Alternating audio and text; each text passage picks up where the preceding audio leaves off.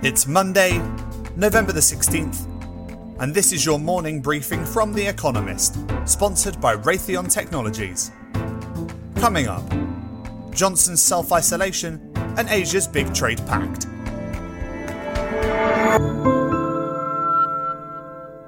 First, the world in brief. Boris Johnson went into self isolation after attending a meeting with an MP infected with COVID 19. Britain's Prime Minister suffered a life threatening bout of the disease earlier this year.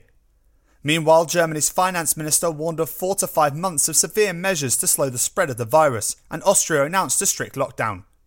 The news was equally gloomy across the pond. America reported its 11 millionth case, while Mexico passed 1 million confirmed infections, with a death toll approaching 100,000.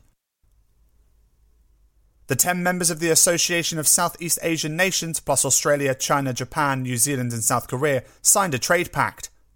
The Regional Comprehensive Economic Partnership will create the world's biggest trading bloc and cover almost a third of the world's GDP. The group, which excludes America, will boost China's influence in the region. Manuel Merino, Peru's interim president, resigned less than a week after taking the job. Protests against his administration, in which demonstrators clashed with police, left two people dead and several more injured over the weekend. Mr. Merino, previously the Speaker of Congress, took over after Martin Vizcarra was forced out over bribery allegations, which he denies. President Donald Trump acknowledged Joe Biden's election victory for the first time, but continued to insist that the contest was rigged.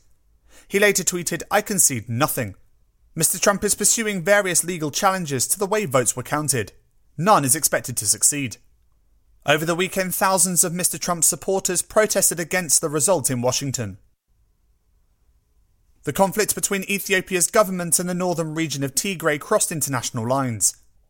Tigray's leader confirmed that his forces had fired missiles at Asmara, the capital of Eritrea, and accused the neighbouring country of having sent troops across the border.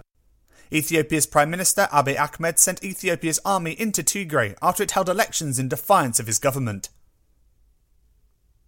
Armenia's security services claim to have prevented a coup and an assassination attempt on the Prime Minister, Nikol Pashinyan. Officials, including the former head of the security services and a former Republican Party parliamentarian, have been arrested in relation to the plot. Protesters have called for Mr. Pashinyan's resignation after he ceded territory to Azerbaijan as part of a peace deal over Nagorno Karabakh last week. And SpaceX launched four astronauts into orbit aboard a capsule bound for the International Space Station. It is the first time that NASA, America's space agency, has farmed out such work to a private company. Elon Musk, the impresario behind SpaceX, expects to be watching the Resilience dock at the ISS from self isolation. He seems to have caught COVID 19.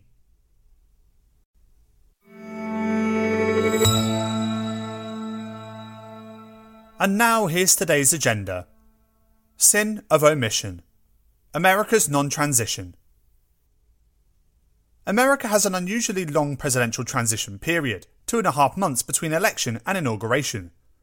That usually allows the huge federal bureaucracy to be handed over to the president elect in stages. This year's nearly unprecedented non transition comes at a dangerous time. Donald Trump continues to insist that Joe Biden stole the election, even as his lawsuits to overturn the vote count in various states are thrown out or dropped for lack of evidence. America faces its third and worst yet wave in the COVID 19 pandemic, with 160,000 new cases and 1,200 deaths on Saturday alone. Mr. Biden is urging Americans to take the virus seriously, but he is having to plan his own response to the pandemic in informal conversations with state governors and medical experts. And disputes about the election risk fueling partisanship over public health. Already, 33% of Republicans tell pollsters that they would not take a coronavirus vaccine when it becomes available, compared with 18% of Democrats.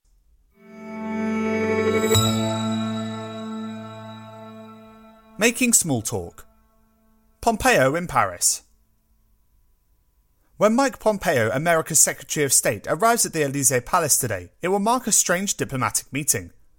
Mr. Pompeo is beginning a seven country tour that will also take him to Turkey, Georgia, Israel, the United Arab Emirates, Qatar, and Saudi Arabia. Fresh from saying that there would be a smooth transition to a second Trump administration, Mr. Pompeo will meet the French President Emmanuel Macron, who, like other European leaders, has congratulated Joe Biden on his election.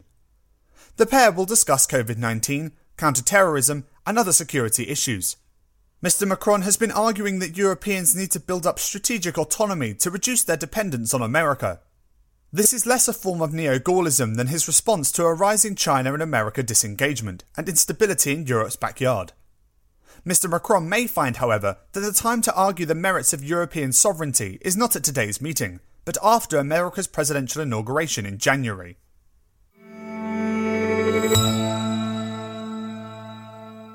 Warm Reception the world's biggest trade deal.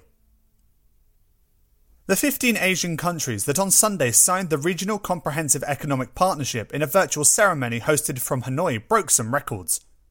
RCEP is the world's largest plurilateral trade agreement, covering about 30% of the world's population, trade, and GDP, even though a 16th putative member, India, withdrew a year ago.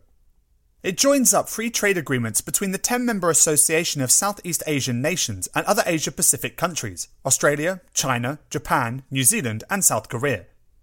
Its terms are unambitious, constituting no dramatic liberalisation of regional trade. But mid pandemic, RCEP is a boost to the global economy, as well as to the standing of ASEAN. The big winner is China, it can present itself as committed to trade liberalisation at a time when America is still pursuing a trade war and seems relatively disengaged from the region.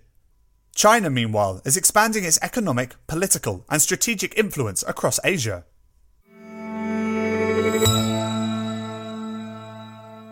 Business interrupted? Insurance giants v small firms. Insurers' business models assume that most of their customers will not be simultaneously struck by calamity. Unfortunately, for those offering business interruption policies, COVID 19 has proved that assumption wrong. Many British small firms facing ruin due to months long lockdowns have sought compensation under their policies. Insurers have resisted, claiming that disruptions caused by the pandemic do not necessarily qualify for a payout. A test case launched on behalf of small businesses by the Financial Conduct Authority and industry watchdog has worked its way to Britain's Supreme Court, which will hear arguments today. A favourable ruling could provide a lifeline for almost 400,000 policyholders as they struggle with lockdown closures. But if previous rulings are any guide, insurers and the businesses they cover may end up sharing the pain. A lower court found in September that many, but not all, policies at issue should cover pandemic induced shutdowns.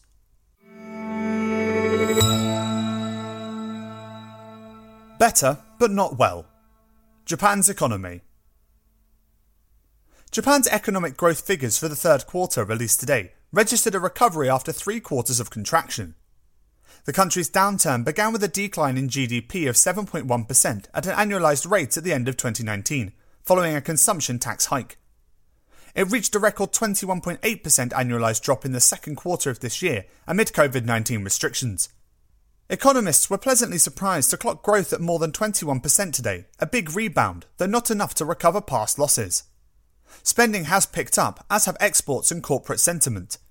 But firms are still hesitant to invest. Japan's Prime Minister Yoshihide Suga has called for a third stimulus package, probably worth between 10 trillion yen and 15 trillion yen, $96 billion to $143 billion. Critics fret that the emphasis on the economy, in particular a campaign to promote domestic travel, has put public health at risk. The country's daily tally of new COVID 19 cases hit 1,694 today, low by international standards, but a new high for Japan.